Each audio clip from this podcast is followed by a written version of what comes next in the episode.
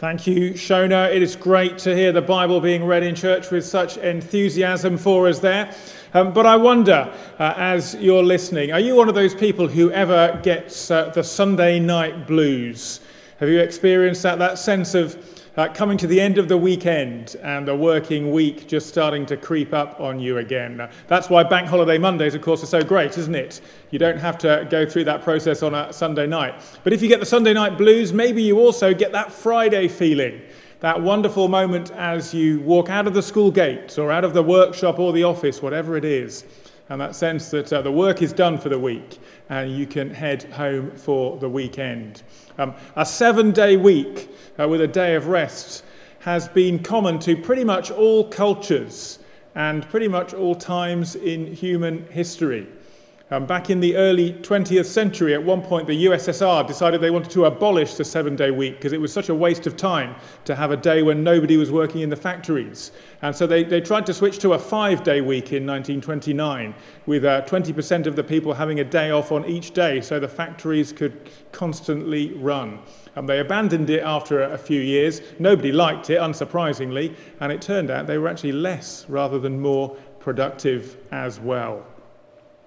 And when we read Genesis uh, chapter one and into chapter two there, that should come as no surprise to us. Because these seven-day rhythms, it turns out, were hardwired into the creation of the world right from the very beginning. Uh, the, the last verse of Genesis one says this: God saw all that he had made, and it was very good. And there was evening, and there was morning, the sixth day. The Soviets might say, well, what do you need another day for? You finished all the work now. But in God's design, the seventh day is not an afterthought. It's not an optional extra. It's the day of rest. And as Tom said earlier, it's the goal of creation.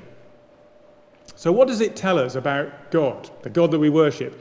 And what difference does it make to us having a seven-day week with this day of rest? I want to say, first of all, the seventh day is a day that gives us hope because it tells us that God finished his work. Um, it is always good to finish something, isn't it? Um, that feeling of achievement when you've done what you set out to do, whether it's an essay or a workout or just the, the work that's lying on your desk. And in chapter one, verse thirty-one, there is already this sense of everything being completed. God saw all that he had made. Everything is done. But it's emphasized again in the first two verses of chapter two. Uh, verse one, thus the heavens and the earth were completed in their vast array. And then by the seventh day, God had finished all the work that he was doing. So on the seventh day, he rested from his work. That word rested also means ceased. Again, it's the kind of rest you take when you sit down because you have completed your task. God completes what he starts. Uh, that is good news, and it's really important. Um, I don't know if you ever watched the programme Grand Designs on T V. I quite enjoy it. One of the fascinations for me is uh, seeing these people designing their amazing houses, and also wondering whether they're going to have the energy and the resources to follow through on the commitments that they have made. Um, I'm sure some of you can relate to that question if you've ever built an extension or something like that. And I remember one couple who just ran out of money and uh, and ran out of energy, and they ended up living pretty much in the shell of this huge house they'd built, unfinished. I think it was somewhere in Cumbria or somewhere. But not God. God has what it takes to finish his work. Uh, despite the size of the project, the biggest design and build project in all of history, he doesn't come up short. The heavens and the earth were completed. And that really matters because as we go through Genesis, we find that one of the main ways that God is introduced to us is as a God who makes promises. Um, you could probably think of some of them. He makes promises to Noah. Very significantly, he makes promises to Abraham, Genesis twelve, and the chapters that follow. They're promises for the whole world. Uh, it would be fair to say that one of the, the key things about the Lord is that he makes promises to his people. But what sets him apart from all the other gods that were worshipped in the ancient world, gods of wood and stone and all kinds of other things, uh, who couldn't do anything, is that the Lord delivers on his promises. He is, if you like, the completer, finisher God. And that's how you can trust someone who makes a promise, isn't it? You need to know, have they got a track record of doing what they set out to do? You know, if you're looking for a mechanic to fix your car, maybe you want a solicitor to help you move house. Well, it's one thing to see the claims they make in their adverts, but it's another thing to get a recommendation from someone who says to you, yes, um, I've seen their work and they always get it done. Well, more than anyone else, that is God. Uh, he is the Lord who finishes what he sets out to do. And it gives us hope. Now, basically, because he has finished his great project of creation, just as he intended, we can also trust that he will complete his work of redemption and new creation that he has promised. Um, we noted a couple of weeks ago that we live in a beautiful world, but it's a world that needs help. Genesis one tells us, and the beginning of Genesis two tells us, well, we can trust the Lord to provide that help because he gets things done. We have hope because we believe in the God who finishes his work. That's the first thing that this day of rest does for us. But then the second thing about the day of rest is that it's important because in it, God is showing us what life is for and what it is all about. Again, verse two, so on the seventh day he rested from all his work.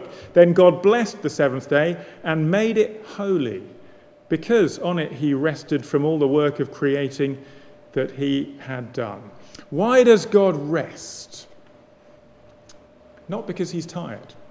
Not because at the end of a very full working week, he's just run out of energy. And uh, all he's good for is to just collapse on the sofa and watch Netflix. No, rest is the goal of creation, living in God's creation at rest and at peace with one another and with God is what God has made us for. It's good. It's his design, and he wants us to be a part of that. And the rest that he offers is complete refreshment. It is everything as it should be, so much more than just chilling out after a busy week. After the work comes the blessing, the enjoyment of creation in company with others. Some people give the impression that basically they live in order to work, don't they? It's all that matters to them. Work is their whole life. Work is very good, by the way. It's part of creation, and we'll come back to this over the coming weeks, I'm sure. Work is a good thing, but it's not everything. If it becomes everything, then it's an idol. And God is not defined by his work either. In fact, it seems very much that God works in order to live and not the other way around. He works for the goal of rest. Now, this is brilliant, and it's important for several reasons. Uh, and I would just like to give us three to take away and reflect on today. Um, here they are. First of all, uh, this matters because it teaches us to trust God. Secondly, it matters because it gives us a healthy pattern to live by, which is centered on worship of God. And thirdly, it matters because it points us to Jesus, who welcomes us. First of all, all of this stuff about rest here matters because it teaches us to trust God. Here in Genesis two, God blesses this seventh day. He makes it holy. Uh, it's special, set aside from the other days. In fact, it's part of a theme of separation, which you might have noticed as we've read through the first chapter of Genesis over the last couple of weeks, uh, where there is uh, light separated from darkness. You know, the waters above set- separated from the waters below, the dry land separated from the oceans. And now the day of rest separated from the days of work. There's a time for labour and there's a time for Sabbath, for relationship and rest. Most of all, for our relationship with the Lord. As Lizzie said earlier on, this is something which then becomes built into the fabric of Israel's life. It's there in the fourth commandment, Exodus twenty, remember the Sabbath day by keeping it holy. Six days you shall labour and do all your work. But the seventh is a Sabbath to the Lord your God. You shall not do any work. For in six days the Lord God made the heavens and the earth, the sea and all that's in them. But he rested on the seventh day. Now, We live in the rich West, don't we, pretty much? We get deliveries from Asda and Tesco. We can click and collect. If we really run out of something, we can just pop to the co-op pretty much whenever we want to. None of this existed, of course, in the ancient world. And so this pattern of weekly rest was actually quite radical. Uh, this was a world where, in order to eat, you had to grow stuff or graze livestock. And it was your work that provided for you. There was a very close link in a very literal sense. Not to work for a whole day uh, is really to exhibit trust that God will provide for you nevertheless. It's making a statement to do something like that. We trust him enough to give up our livelihood for one day a week because there is something that's even more important than that. Um, that's real faith, isn't it? Uh, real trust, real faith is not about what I can stand here in church and say I believe uh, on a Sunday or any other day. It's about doing something in practice which will affect me, which shows where my priorities lie. It's always struck me when I've heard about sp- sportsmen who've refused to work on a Sunday. I don't think that's a rule that has to be in place for all Christians or anything like that. But nevertheless, it can be really costly, and it makes a real statement, doesn't it, about the kind of faith Uh, that people have, and it brings a great deal of honour to God when it's carried out, I think. Um, God says to us here, if you want to live well in my world, as it was designed to work, you need rest in your life. Uh, whatever that looks like for you, all of us, we need something to stop us doing what we normally do and to remind us to trust the Lord. That's the first reason why this matters. Um, second reason why this is really important is that it gives us a pattern for life. That's what rest does. And it's a pattern uh, which is centred on worship. Uh, this day is a Sabbath to the Lord your God.